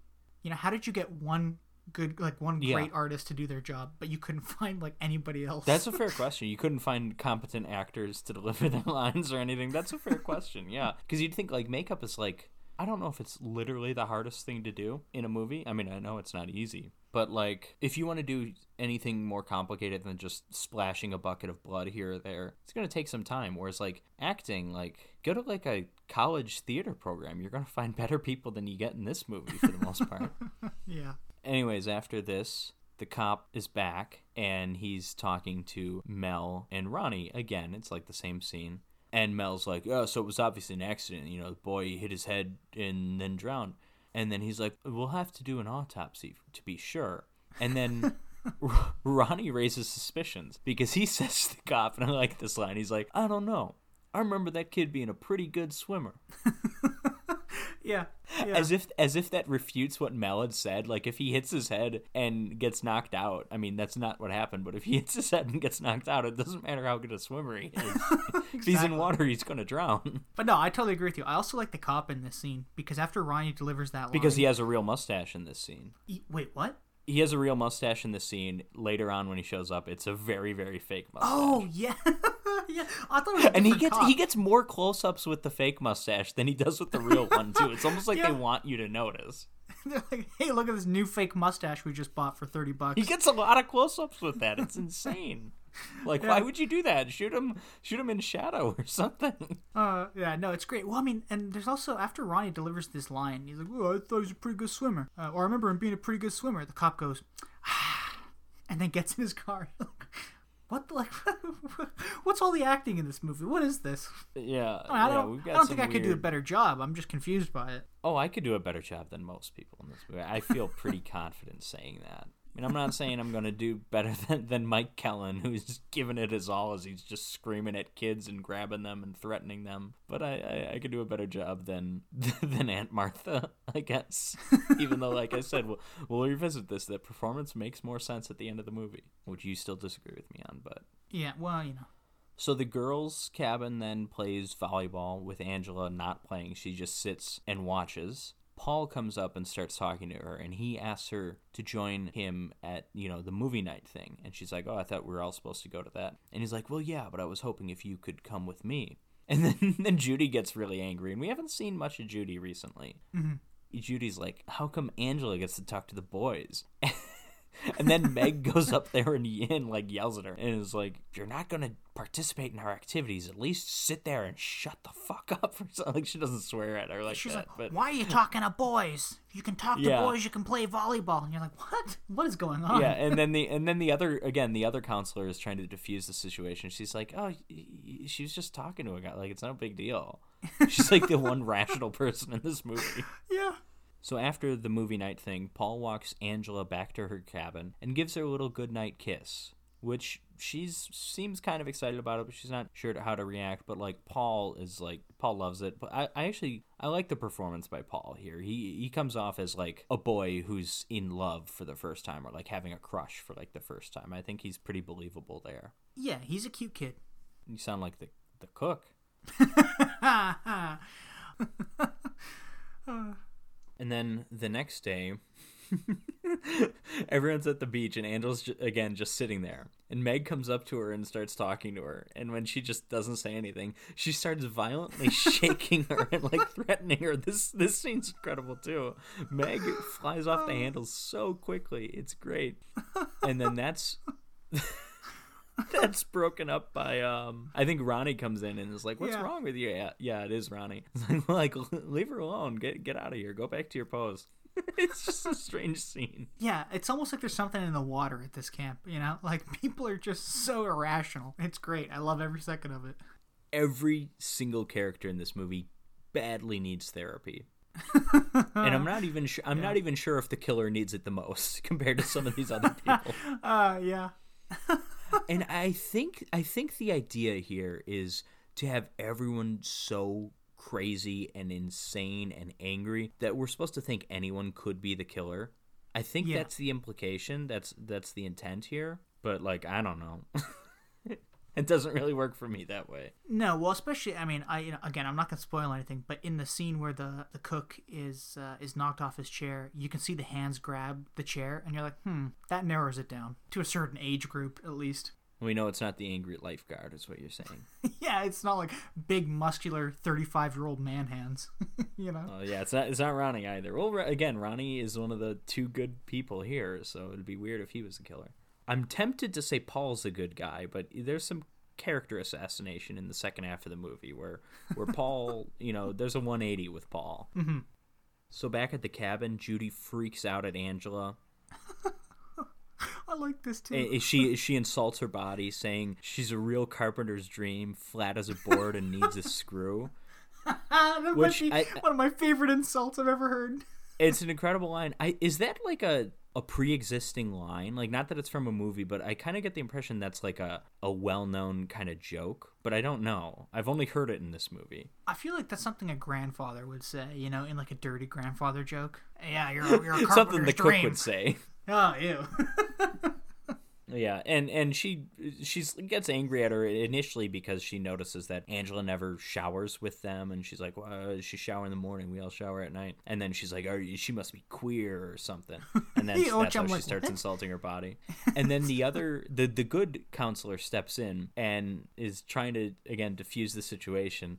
And then Judy just yells "fuck off" at her, and then she slaps Judy in the face, and she immediately regrets it. But that's a that's a really fun moment. This this scene also with uh, Judy, the actress playing Judy. I don't remember her name. She is incredible in this scene. She is Mm-hmm. overacting the hell out of it. She's acting it with her eyes. Yeah. Her the way she enunciates too. The her eyes and her mouth are just so, so extreme in this scene. How Yeah, she's yeah. all this facial acting. It's really great stuff. Well, it's, it's like it's like pure anger or something you're seeing for no reason.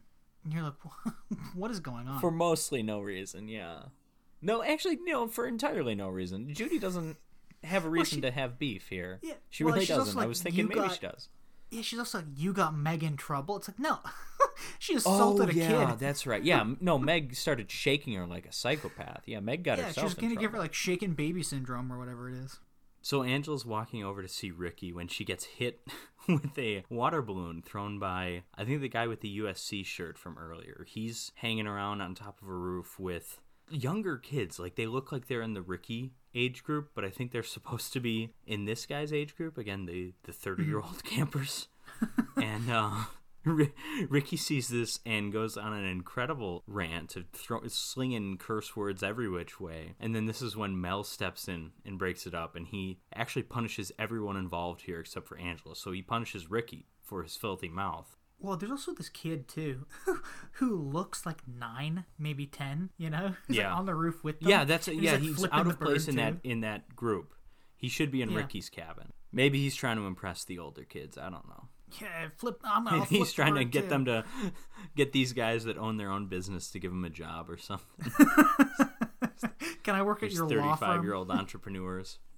So the water balloon thrower, the guy who had the USC shirt on earlier, I don't believe he's wearing a shirt at this point. He goes to take quote a wicked dump, and so he goes over into the bathroom, which, I mean, this is classic like summer camp. The bathrooms are their own separate building, mm-hmm.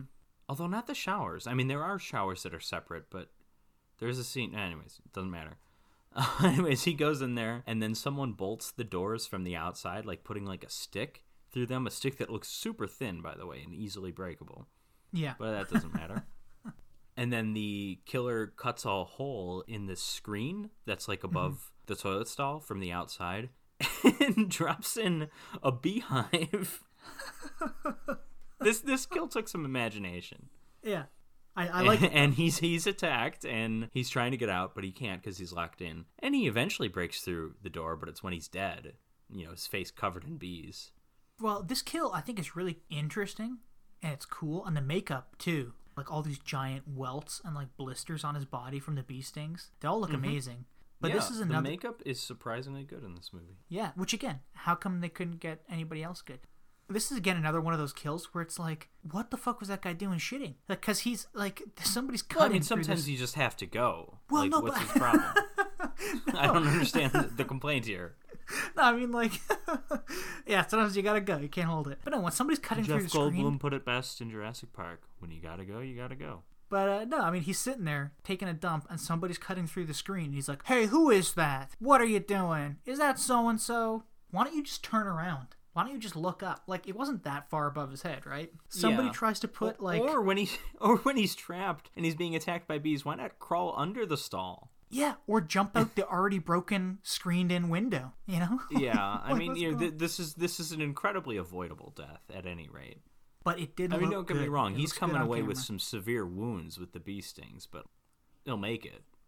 So yeah, at this point, Mel is worried that his camp is going to be shut down because he's like, no one's going to send their kids here now, and and you're wondering why did it take him this long?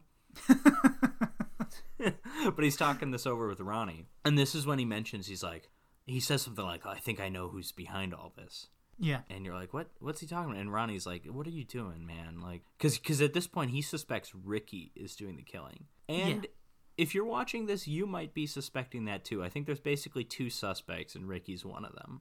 He's definitely like one of the angriest people, if not the angriest person. I see. I, I don't camp. think you can. I mean, there's so many. I don't think you can measure him with some of the other people. I Well, mean, yeah, Meg like for- violently for shakes a 12 year old just because she doesn't answer a question. Yeah.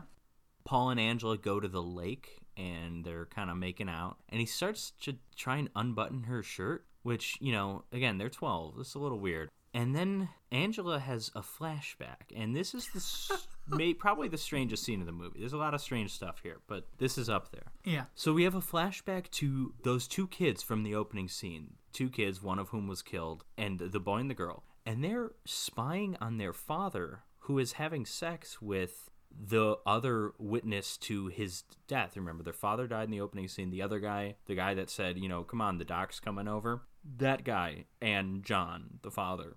And then, I mean, I mean that itself is like, okay, it's weird.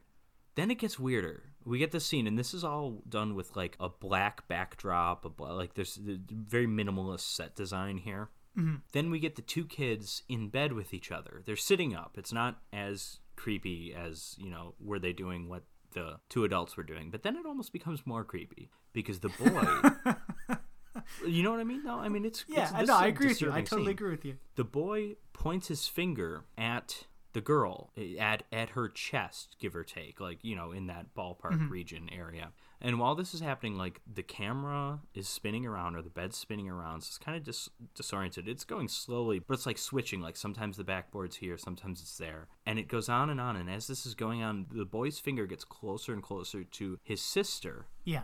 and then the scene ends and angela yells for paul to stop and she runs off The flashback is just this super strange thing that feels as out of place. Actually, I guess probably more out of place in the baseball game. But it's Yeah, also not filler. Like the baseball scene is filler. This has something. It corresponds to what we're seeing around it. It's out of place in terms of the presentation because it's this like all black, you know, black stage, black backdrop. Like that's weird. It feels it I mean again it's a flashback, but it's shot as if it's like a dream or if it's like Angela's imagination, Yes. which it's not supposed Yeah. to be. At least I don't think. Yeah, because actually, now that you bring that up, I mean, uh, you know, I don't want to get too into it, but maybe it's supposed to be like a dream or like a like um. I, I can't say anything else without saying anything else about the movie, so I'll just leave it till the yeah end. I we can we can revisit this scene because this is a scene that's we don't understand its full importance until the ending Yeah. and then we still don't really understand its full importance but it's but it seems a little bit more important i guess so anyways the next day during capture the flag judy starts making out with paul explicitly to get Angela jealous. Angela sees mm-hmm. it and she's pissed off, and Ricky's like, you know, you're messed up, Judy. What's wrong with you? And I mean, she is because and this is an uncomfortable scene too. Because the, I mean, the actress who plays Judy, again, they try their hardest to make her look like she's like in that twelve year old age group, but the actress is like seventeen or eighteen, and you can tell. Yeah. Like they give her the the side ponytail kind of thing, which just looks terrible. Yeah, and they give her yeah. the the high waisted shorts, which I think are supposed to make her look younger, but really it just makes her look like she's modern day because those are kind of back. And I mean the the shirt that says Judy, which she's wearing when she plays volleyball, they're they're that I don't know what to say. I mean. That's my favorite Again, because it reminded me of what her name was. If I was given a shirt like that, I would treasure it for the rest of my life, knowing I was in some strange and terrible and terribly good whatever movie. But anyways, in, in the grand scheme of scenes that make you feel uncomfortable in this movie, like a 17 or 18 year old actress making out with like a 13 or 14 year old actor, it's worth noting, but you know, Yeah. it's no Artie the cook. we call them Could be worse. I guess. So later at the beach, Paul apologizes to Angela. He, I mean, he already apologized to her at the capture the flag, but he just keeps needing to apologize. He apologizes to her later in the movie too. But he's like, "Hey, yeah, I, I, sorry, I don't know what happened. Like, it wasn't my fault." And then Meg and Judy come over, and Meg, with the encouragement of Judy, picks up Angela and throws her in the water. Yeah. this is again just like what the hell. And while this is happening, Ricky sees it happening and he's trying to go help. But Mel, again, who suspects him of doing all the killing, grabs him and is like, "You're you're always there. You're always looking out for her. Like, what if you took it too far or something?" And he's like, "What the fuck are you talking about? Let me go." Yeah, what are you talking about, old man? yeah, which is an appropriate reaction. yeah, Mel, Mel's great. Mel's awesome. And it's a great shot because like you can see like Ricky and Mel arguing, and then directly in between them in the far background is like Angela being hauled off down this. Oh yeah, this it's dock. it's surprisingly good composition for a movie like this. Again, a movie that that was made for a few thousand dollars, made very amateurishly. Every now and then they throw in something that looks pretty cool, whether Mm-hmm. it's the makeup effects or the occasional interesting shot, yeah one. including one of the most interesting shots ever. I will say at the end. So later that night, Meg has the night off. So, celebrating her night off, she goes to see Mel and is like, Hey, you know that date you promised me? Like, I'm free tonight. And you're like, What the fuck? this this dude's this dude's in his 60s, maybe older. I mean, he looks older. Honestly, as I, I believe the actor died not too long after this movie. I think he had cancer while they were shooting it. And Meg is oh this my like God. attractive like 18, 19 year old girl. Like, why is she trying to hook up with it? And she's into it. She's like more excited about this than Mel is, even though Mel apparently initiated it at some point, like a week ago Yeah. or whatever. And so she's going to get ready. She goes back to the cabin and she's like all happy. And she's like, I've got a date tonight. And then Judy's like, with who? And she's like, I'm not going to tell. And then and like, I, and I'm like waiting for like, is when does the shame kick in? It should be Yeah. here, right? but no, she's Yeah. still excited. And she goes Yeah. again. This is when I say that there are showers in the cabin because she she gets ready to shower, but there's a line, so she has to go to a different building to shower. And while she's there, she's like kind of humming in the shower, and she gets stabbed from behind, like through a wall. It's not like a shower curtain; it's a wall. But mm-hmm. this person holding a knife scrapes the knife down, just keeps, and you're thinking like, just lean forward, Meg, lean forward, like just a little bit. there's a lot of blood that comes out and then anyways that's she's she's killed that way. Like most of her back is like split open and then the killer like kind of washes the knife in the shower Yeah. but not really. Like they pull the knife away and you yeah you still you still see some blood on it and then they shut the shower off and it's like okay that was a scene. So Paul then again apologizes to Angela and she tells him to meet her at the waterfront after some kind of social that they have. And that's kind of just that scene. And then Yeah. and then Judy's going back to her cabin with some guy, one of the 30-year-old campers. And then Mel is off looking for Meg because she was supposed to meet him like an hour ago. And he first goes to their cabin, almost stumbles upon Judy having sex with this guy, but she hides him and is like, Hey, have you seen Meg? And she's like, No, last time I saw her, she was going to get showered. And so Mel goes back to the shower, the, sh- the other building, the shower.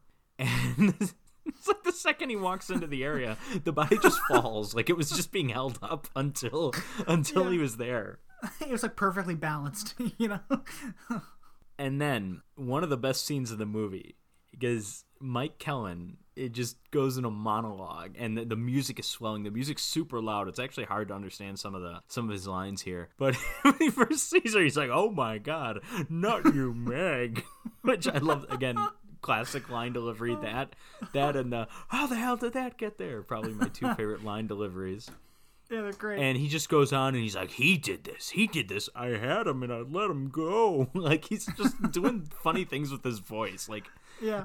it's just great. This and this is like this is a hard scene for an actor to to act because he's basically just delivering exposition, but he's supposed to do it while he's mourning the death of someone. Like it's it's a hard scene to pull off, and I think I think Mike Kellin does a fine job, but it is a it is a funny scene. Yeah, I mean, you know, it could have fallen to lesser actors, and they would have made it way worse. Oh yeah, I would like to see Ronnie attempt this though. oh, The actor that plays great. Ronnie with his like thick New York accent, like. I, I'm, I'm not even going to attempt an accent. I don't know. I don't know how I would do that. But anyways, He, by the way, he's the best dressed in this whole movie with his like short shorts on over his like tree trunk thighs and like. Oh, like, absolutely. tiny But but shirts. they're but that one guy with the extreme cutoff shirt was pretty impressive too. The Oh, yeah, I other like that. counselor. I mean, there's a lot of great clothing here, and Judy with the Judy shirt. yeah, yeah.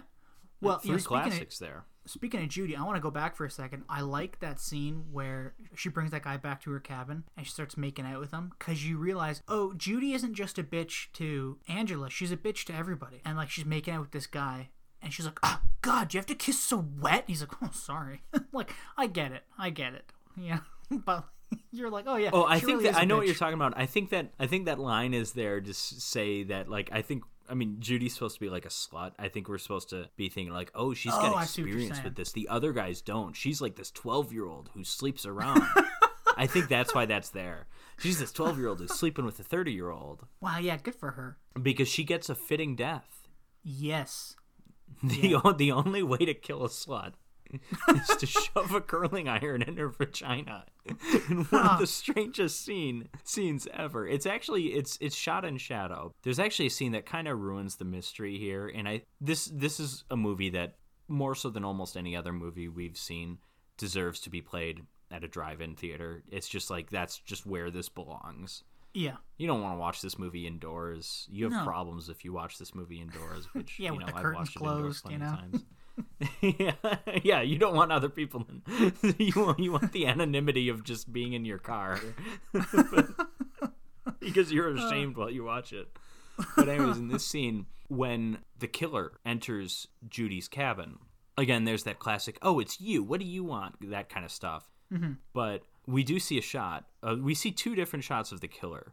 One of them you can tell who it is. The other one you can't that well, and it's just a difference of, of where the actor playing the killer is hiding. And in the shot where you can see that, it's very clearly the actor playing Ricky, but he's wearing a wig. Uh-huh. And then in the other shot, you can't really tell who it is. You can tell they have longer hair.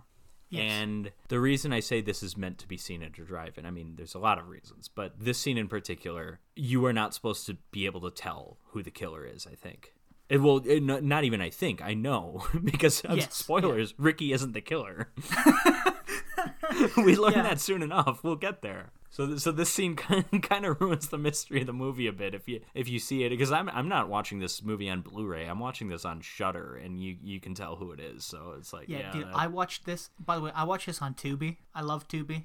Uh, that's it. There's promo for Tubi right there. So then there's uh, this other kind of weird scene where there's like some counselor is taking like little kids out camping kind of for no reason and and he steps away for a bit and then the kids are killed. And he, and it's like what what is this? And then when we find out who the killer is, it doesn't make sense, but whatever. It's I guess Oh, it's I- just another way to have more dead people. It does make sense because all those kids were. Oh, you know, never mind. I'll, I'll bring it up again at the end. Okay, I think I know where you're going with that. I I do know where you're going with that, but but okay. Anyways, there's a little bit of motivation behind it.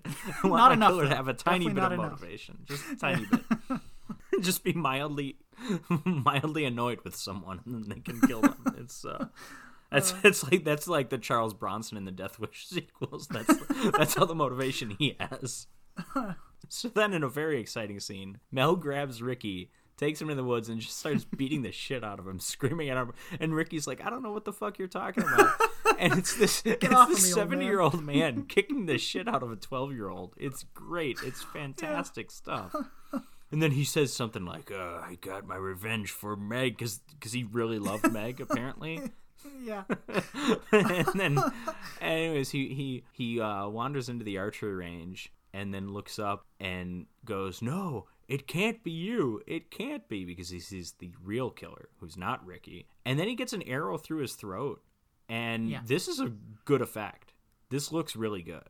Yeah, it does. This is this is this is the kill I mentioned earlier. That like most of the kills are just kind of like the after effects look pretty cool, but this one like no, this one's good. And I like the way the curling iron through the vagina is shot because that's shot in shadow. Yeah, it's on tape. Because you don't want to see that on screen. That's too much. Yeah. Like that's that's a bit too extreme. So now all of the counselors are being alerted to there's a couple people missing. Paul's missing, Angela's missing, Ricky's missing, and they now know that those kids in their sleeping bags are killed. The kids who there may have been very slight motivation to kill, which we still haven't fully discussed because because we can't spoil it yet even though I believe I know what you're talking about. and then so uh, all the counselors are like splitting up and going in going in groups of two because the cop shows up no longer with a real mustache. It is like a painted on i mean it's like uh, not a painted Yeah, on it's right. a taped on mustache. And he's the one who discovers well i think someone else discovers judy's body. And then he goes in and he comes out and he's like looking all solemn and shocked and everything and we just get a few close-ups of him. And then the mustache is so noticeable. It's great. It's fantastic stuff. And this is like ed wood level stuff. I mean there's not that much of the, that in this movie but this is you know fake mustaches are always great. And so ronnie and the good female counselor again i don't actually remember her name. I'm not sure we get it. I'm sure we probably do. But they go wandering. They're looking for people. And they walk down towards the beach. And they hear singing or humming. And they're like angela paul is that you guys and we see a close up of like they- appear to be naked and uh, paul's head is in angela's lap and then we get the moment we've all been waiting for the scene that makes that first aunt martha scene make a little bit of sense Yeah. because we get a flashback to Aunt Martha talking her crazy talk. Is like, oh, it's so lovely to have a little girl he- here in my house. You know, I we had a boy, and I always wanted a little girl, but we had a boy, so we just couldn't have another one. Again, with the weird performance and stuff. And it's revealed that the kid that they adopted, the surviving kid from the opening scene, was actually the boy. And Martha has made them dress as a girl the entire time. Yeah. Yeah. And also uh, apparently apparently Ricky had never met his cousins or something because because he was never able to tell the difference. I don't think Ricky was in on this. No, and okay, yeah, well here That doesn't make much sense, but whatever. No. I mean, this is this is a fun twist here, but it is hit home even further because when we cut back to present day, Angela stands up. First of all, drops Paul's head because Paul's been decapitated with just a knife, which is impressive. That stuff. That I mean, you usually need like an axe or something, but just like a like a little hunting knife, like a Rambo knife. Yeah. And as Angela stands and turns, Angela is a boy, and we see it in in clear detail. and Angela or and Ronnie and the other counselor are of course in shock. And the movie ends, we get a couple shots of Angela just staring and kind of like groaning or doing this kind of animalistic Yeah. noise as her mouth just her or their mouth just remains open and they're just staring back and they're like covered in blood and stuff. And the movie ends on a freeze frame of that image and it's worth noting because the actress playing Angela is Felissa Rose is well a she's 12 so you're not going to show her nude in this movie or something like that. I mean you're not going to do that. Although although if one movie does it seemed like it would be this one. and then that's not her real face. I mean, that's a mask. And it's on an actor. It's supposedly on some like college actor who was so, or some like college kid who was so embarrassed and felt so awful about doing the scene that he got really, really drunk beforehand. Oh which, my like, God. I can't really blame him. So he's just standing there. And uh, so that's a mask. And the movie ends on that freeze frame. And you can't really tell it's a mask. It looks good. I don't know what it was for me. I don't know if it was like the the animalistic moaning, groaning, grunting. Yeah, there's that sound. or if it was maybe the transition between the mask and the body, but something looked off, but that looked like Angela's actual face.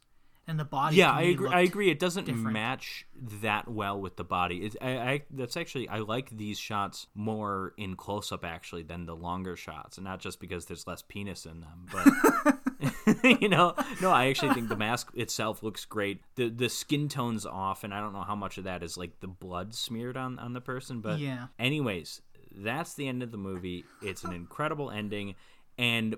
I assume those kids that were killed were the ones throwing sand at Angela. Yeah, yeah. Okay, that- that's, that's what, I I was thinking. But yeah, you're probably right. But like, really, it doesn't matter. That's that's just a we need more people dead in this movie. Also, for a movie that had so many opportunities to show nudity of somebody who's clearly 18 plus, but like, Meg, for instance, Meg showers and we don't see anything. yeah, they are willing to go. She's old enough to be dating a 70 year old. She's Yeah, got to be I- 18, right? Well, yeah, exactly, yeah. But like, there's no nudity in this movie, which I'm not complaining about. But there's no nudity in this movie except for like this full frontal shot at the end. Well, and we get the bare asses in the skinny dipping scene. Oh, yeah, the thirty year old right. That's my men skinny dipping. But yeah, yeah, that's interesting. This movie, for being an '80s slasher flick, there is less nudity in it than you would expect from like you know watch like The Burning or a lot of the Friday the Thirteenth movies. But then it's also somehow more about sex than the other movies too, and it gets really creepy with that. Yeah, well, you know what, too? When I was watching it uh, the second time, I thought this seems almost like it would play on like television at like three in the afternoon, like like horror or like sci-fi horror channel or something. You know, like you know what I mean? Like around Halloween time, they're like, "Hey, what's a weird slasher movie we could play that maybe some kids could watch up until the last five seconds of the movie?" Oh, this is I don't. We get we get pedophilia 15 minutes Well, in. That's don't know if exactly, but that's kids. so weird because the rest of it is so tame, other than murder. You know, like it's people kissing and people being Well, like, and little even the even the deaths themselves aren't overly violent. No. like the the the Judy or the Judy, excuse me. Well, the Judy stuff is disgusting, but it's shot in a way that a kid wouldn't quite know what's going on necessarily. yeah, Not that I want a child watching this at all, but but Yeah. like the the Meg, de- I was thinking of the Meg death. That's the one we probably get the most blood with. But it's like the shots are disconnected. You see Meg in the shower, like wincing and and stuff, and then you see the shots of the knife just kind of going down the wall, and there's some blood. It's like that's that's the most blood we get, and it's still fairly tame. yeah. And I mean, it's just so weird to have this movie that's fairly tame, even like for the '80s, and then up at the very end they just show like full frontal male nudity and this grotesque representation of Angela or something. You know, like that's just like Yeah. so, uh, what did you think of? Let's f- start with the twist ending. What did you think of this? I was actually a little confused in the boat crash scene at the very beginning, and you see the boy floating there. You don't see his face. I knew that that was the boy because it didn't have the same hair as the girl, right? And I was yeah, like, oh, I, I think that's another like Ricky in a wig thing where they're just kind of hoping you don't notice that. Yeah. Well, because then I was so confused. So I saw that scene, and then the, then it, it immediately cuts to the crazy aunt in the in her house talking to Ricky and Angela, and I'm like, oh, that's weird. Angela is Ricky's cousin, but I thought the boy survived. Oh, whatever. I'll go with the flow. But then by the time I got to the end of the movie. I had kind of forgotten about the opening, and I was like, "Oh my god, this is a twist!" And then the second time I was watching, I was like, "Wait, this isn't a twist. Is it? Is it a twist? I don't know." It's it's definitely a twist. Again, you're watching it at a drive-in. Things aren't. It's not the clearest screen. You, you, you- it's just you Yeah. just see the kid from behind. You're not supposed to know which kid it is. I'm okay with something like that. I think the Ricky scene is uh, the Ricky coming in to kill Judy scene is a bit more blatant or a lot more blatant. Like I wish they didn't have that one shot in there because it's obvious who it is. But yeah, no, I this twist is well, one, it, it makes the Martha, insane Aunt Martha performance make more sense because the character is insane. Yes, like that's the yeah. point of Aunt Martha. She's insane. That's why she's a doctor somehow. She's a medical doctor. We know this from the opening scene, um, and then she reminds us in the next scene. But she is insane, and so she had her adopted son dress up as a girl. And this is a movie that, like, I think you could look at it either way in terms of the implications of that. You could be saying, like, oh, this is a movie that's saying, like, people who are confused about their gender identity are psychopaths and killers and stuff like that. And, well, first of all, I, I would point out that every other character in this movie may not be a killer, but they're all psychopaths in their own way. But also, I mean, you could look at it as in the sense that like someone who's you know this thing being imposed on this poor kid by Aunt Martha is fucking up with that kid's psyche and making them go wrong. And, and not that I want to say this is a movie that's sympathetic to, to people in this situation, but like, I mean, who's at fault here? Is it Angela or is it Aunt Martha? Or a combination of the two? Definitely at the end of the movie, it's a weird and fucked up ending, and the whole thing that's been going on is pretty fucked up. But then at the end, you're like, oh, I do feel bad for Angela because then you think of all the times Yeah, Paul was absolutely. into her, you know. And uh, Well, yeah, and- not even just the Paul thing, and and I actually did. I hinted at this earlier, but I kind of skipped it over. Paul gets uh, he's he's approaching being rapey at the end when when he's with her on the beach. And when we get that, I I kind of skipped over it because we were focusing mostly on that flashback, that weird ass flashback. which he's- also makes more sense. Yes, a little bit. Yeah, but but yeah, um, Paul is being pretty forceful there, and it's disappointing because he seemed like a good guy. He seemed like a likable character. I mentioned the character kind of does a 180. And I mean, I think it's some of it is like, okay, again, this kid's a 13, 14 year old kid. He doesn't know what he's doing. This is his first like girlfriend kind of thing. But then mm-hmm. I'm also thinking he's a 13, 14 year old kid. Why is he trying to have sex with someone like this? Yeah, a yeah. little like, okay, yeah, this kid maybe he doesn't deserve my sympathy and my understanding. I don't know if he deserves to be beheaded, but beheaded with, cleanly with a knife. Well, I mean, just like I don't know if those kids that threw sand deserve to be hacked to Well, death that's by, like, that's the big machete. one. These these four year old kids. I mean, that's like like what they did is no worse than Angela, who as a boy, I don't know what Angela's name was, you know, in the opening scene, but they threw their dad off the sailboat. Isn't, isn't that as bad as throwing as throwing sand at a, at a girl? Well, you know, going to that scene that's confusing, I think, for the both of us, of that, that weird flashback of, of her dad and that other man having sex. What I was trying to say earlier was maybe it's not like a real flashback, but maybe she's thinking about it. She's like, oh, this would be like my dad and so and so having sex because I'm a boy and Paul's a boy. Or maybe they were lovers, which from the opening, looking back on it, you Uh-huh. might go, oh, that these two men were actually lovers or, or were married or whatever. And you might think, oh, They're well, I not married. I, I think that's supposed to be kind of a shock because I, I, I Oh. well in this scene when well one gay marriage in 1983 in America was Very true. you know a, a fantasy but also like in in this flashback slash dream whatever the kids seeing their father sleeping with another man they're like laughing and they're kind of like i think they're i think they're surprised by it not just because it's their dad it, and it, not just because it's sex but specifically because it's sex between two men i think that's the implication And what I still don't understand is the scene where boy Angela is pointing at his sister. Is he pointing at her because he's like, like it's supposed to? I don't even know. I don't even know. Okay, here's the thing. I think because we brushed over this, I didn't want to get into it too much because we hadn't gotten to the ending yet. But again, this movie is messed up in a lot of ways. I think that kid, Angela as a boy, I don't believe we get the names of the kids. I think that they're going for something incestuous there, right? I don't know. I'm not saying that's what it has to be, but it's definitely on the table as far as an interpretation. Like, I think that kid is like, I saw what those two people are doing. Let's do this too. And he's pointing at her. I mean, they're in the same bed. Again, they're not like lying down next to each other, but I think that's what that's going for.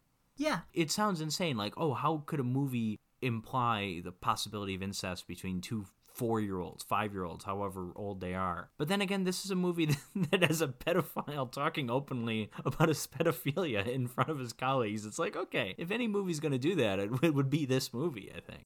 Yeah, because that because that's what I thought at first, but then I just kind of threw that out the window. I was like, no, that's too weird. Oh, but Oh, that yeah, finger it's point, too it's too weird for most movies. I don't think it's too weird for this movie.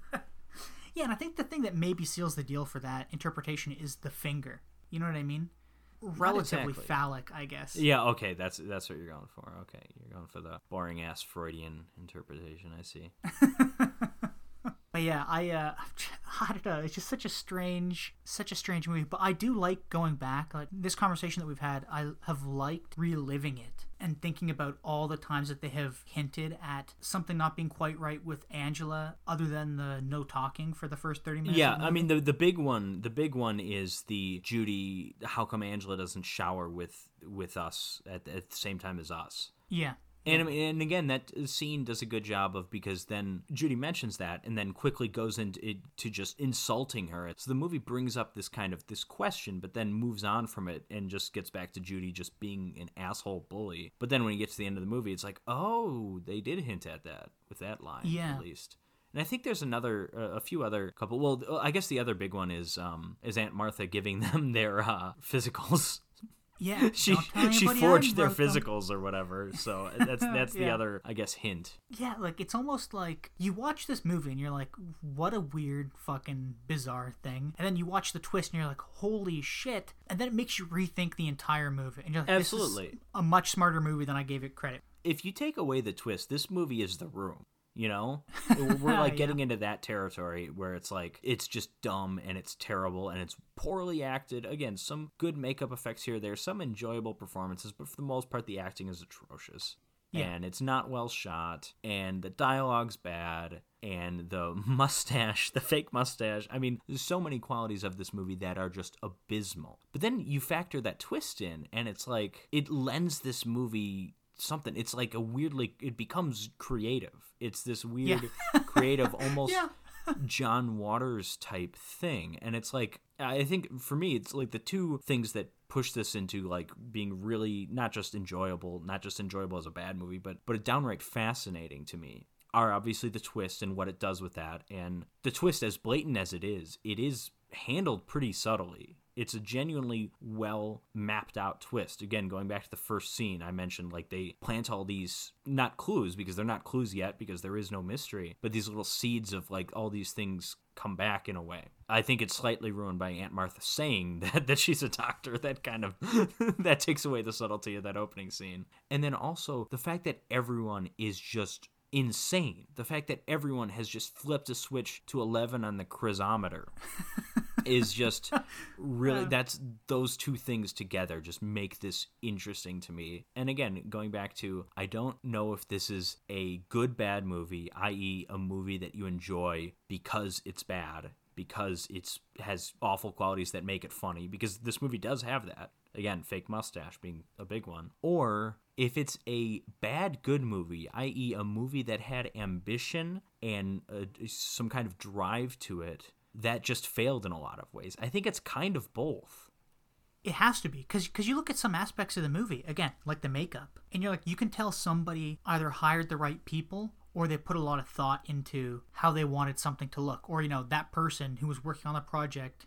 Yeah, but like, you, but you could you could great." easily shrug that off and say makeup is a small aspect of the movie. Because I mean, I've seen Yeah. bad movies that have just one aspect that they do really well. I've seen really bad movies that have a pretty darn good musical score. Star Wars prequels, for instance.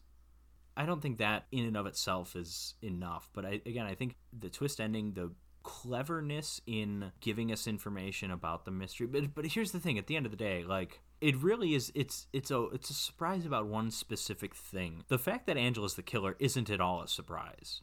Mm-hmm. Honestly, her Angela's motivations are like I guess there's just one more layer to them because we otherwise we know okay someone's killing someone. If it's not Ricky, it's got to be Angela. And why are they killing these people? Because they did mean things to Angela. Yeah, And then we see it's Angela, and it's like, okay, yeah, Angela, okay, killed Paul because Paul almost tried to rape her. And then it's like, whoa, wait a second, Angela's also a man. And that makes the. I mean, uh, that doesn't Put that on- additionally that on explain a the. shirt. That doesn't a additionally explain the murder of Judy. It sure as hell doesn't explain the murder of those random kids. But it's like it explains the Paul stuff a bit more because there was a lot more sexual confusion going on than we thought earlier when it was just like two kids like get, being intimate for the first time. There's more going on than just that, and that's why Yeah. Paul gets decapitated. Looking back on it, another death that I thought was maybe a little too harsh for somebody was the kid that Angela eh, that Angela drowns under the I. I think that yeah, that guy's an asshole, but like he just kind of made fun of her. Well, I don't know. Yeah, I know what you mean. I mean, uh, we can look at this movie and say like Meg deserved it, Judy deserved it. Like they're the two nastiest people here. Uh-huh. And I guess the wicked dump guy, you know, throwing the water balloon at her. I guess Mel didn't deserve it unless Angela saw him. Mel didn't do anything to Angela. Mel, Yeah. if if Ricky were the killer, Mel would have gotten it really bad. But but he didn't actually do anything to Angela, so he's innocent in in Angela's eyes, I guess. Half the murders are well deserved. You know, pedophile, Judy. Oh yeah, yeah. Uh, I forgot about it. yeah. Artie Artie deserves it the most, I guess, because that that guy. I, that's that's a justifiable homicide if I've ever seen one. that guy needed to go. Yeah, but everybody else is just like everybody's already so crazy. Like as as we keep on saying, everybody's already so crazy, and it's like killing people for like a minor annoyance. Everybody else, other than like three characters. Again, Death Wish 3, once you get into the Charles Bronson Death Wish sequels, it's kind of like that. Anyways, so Jim, this is the part of the night where we have to answer some difficult questions that I don't think will actually be that difficult this time, at least the first one won't. Which of these two movies did you enjoy more? Definitely Sleepaway Camp. Yeah, I have to agree. Definitely Sleepaway Camp. I mentioned last time with From Russia with Love and Dr. Alien. Like, I love Dr. Alien. It's a great, weird, good, bad kind of movie, but I will take like a top notch quality legitimately good movie over something like that every day. One, Sleepaway Camp, I'm not 100% sure is just a good bad movie. It's more than that. It's fascinating. And also, hmm. I mean, First Blood, I like it. It's a good movie. It's quality. It's no From Russia with Love. And Sleepaway Camp is is one of the most fascinating, entertaining, weird movies I've ever seen. I mean, the lines of dialogue in this are just incredible. It's so quotable. This week for me is is different than I guess last episode that we did because I loved From Russia with Love and I've seen it a, a bajillion times, but I had never seen Doctor Alien before, and I was like, wow, this is a funny, weird movie, and I really enjoyed it. This one, I've seen Rambo before, or um, First Blood before, and like I think it's a good movie. It's a fine movie. But you're so right about Sleepaway Camp. It is just such a strange, like it, it's it's like a case study. You know what I mean? It's a Yeah. case study in I'm not even sure what, but it's it a case be study a case in, study. in weird psychology and, and what happens when every single person at your camp is a just desperately needs therapy, I guess. I don't know. Down to the lifeguard. Anyways, Jim, what do you think of this as a drive in double feature? Does it work? Does it not work? Well, you know, I usually say things don't work, but uh, this time I'm definitely going to say I don't think it works. Just because Sleepaway Camp is so fucking out there, man. Yeah, that's that's that's to me why it works is you end on such a high note. It doesn't matter what came before it. And and First Blood happens to be good. I, the movies are so tonally different, but like I think Sleepaway Camp could come after like almost any movie, and it and the night ends with a bang. Like this is great. Yeah, I mean, like I agree with it ending with a bang. I just don't know. Like I couldn't, I, I couldn't leave John Rambo in tears on the on the floor Yeah, of a I police guess, I station. guess you know? that's kind of fair. And- the, the, and- contrasting and the two to- endings. Yeah, and then like the ending of the next movie is a full frontal of somebody in a mask for somebody who we thought was a woman Yeah, I guess I wasn't thinking specifically about the difference in endings. That is fair. I'm still gonna say it's good, you know, because First Blood ends on a very emotional ending, uh, an atypically emotional ending for an action movie like that. Sleepaway Camp ends on a pretty atypical ending too, but one that just makes your mind go like, "What the fuck?" It's just so weird. Like I can't even wrap my head around it. It makes me feel like I'm not, you know, like I, I- haven't been experiencing the world in the way I should be. This makes me you'll feel like. colors. But you know, Patrick, if this was playing at a drive-in somewhere, uh, these two movies, I would definitely see it with you. It would be quite the experience. Don't say with me. That makes me feel like Can we? Can we? like- Can we? No, can we take separate cars? Yeah. and just park next to each other. yeah, uh, yeah. There's, there's, there's no, uh, you know, I'll, I'll say this. There's no wrong way to see Sleepaway Camp. It's that amazing. If you're watching it by yourself, you're having a good time. If you're watching it with friends, it's probably a little bit better. But yeah, it's great. Because I, I showed this movie to a couple of my friends. You know, they were fixated the entire time because the movie is just that weird and it's that confusing and it's that insane. And you know, if you have to go into public to watch this at a drive-in or something, you know, if a drive-in ever does play one, you could just find that same fake mustache that that cop is wearing. Uh, To- to- to disguise yourself, perfect yeah. disguise. Yeah. Yeah. So, Patrick, what are we doing next time? Next time we are doing Alien from 1979. Sigourney Weaver, Ridley Scott, some guy in an alien costume. It's on HBO Max. And then we're following that up with G.I. Blues, starring the king himself, Elvis Aaron Presley. This is our first Elvis movie. I'm looking forward to it. I think you're an Alien fan, certainly more so than I am, so should be an interesting time. Also, GI Blues is available on Prime. Alien, HBO Max, GI Blues, Prime. And I mean, you can rent Alien through Prime if you're in Canada, but I think it's like five bucks or something like that for 48 hours. Bullshit. Yeah, I know. Canada, man, that H- lack of HBO Max is it hurts. HBO Max We just suck. just uh recently released like every Alan Partridge thing ever. Like, Oh, just think you're no. missing out on that. I am. Thank you for joining us. Be sure to give us a rating on whatever app you listen to us because that helps us out a lot. But anyways, I'm Patrick. And I'm Jim. We'll see you next time.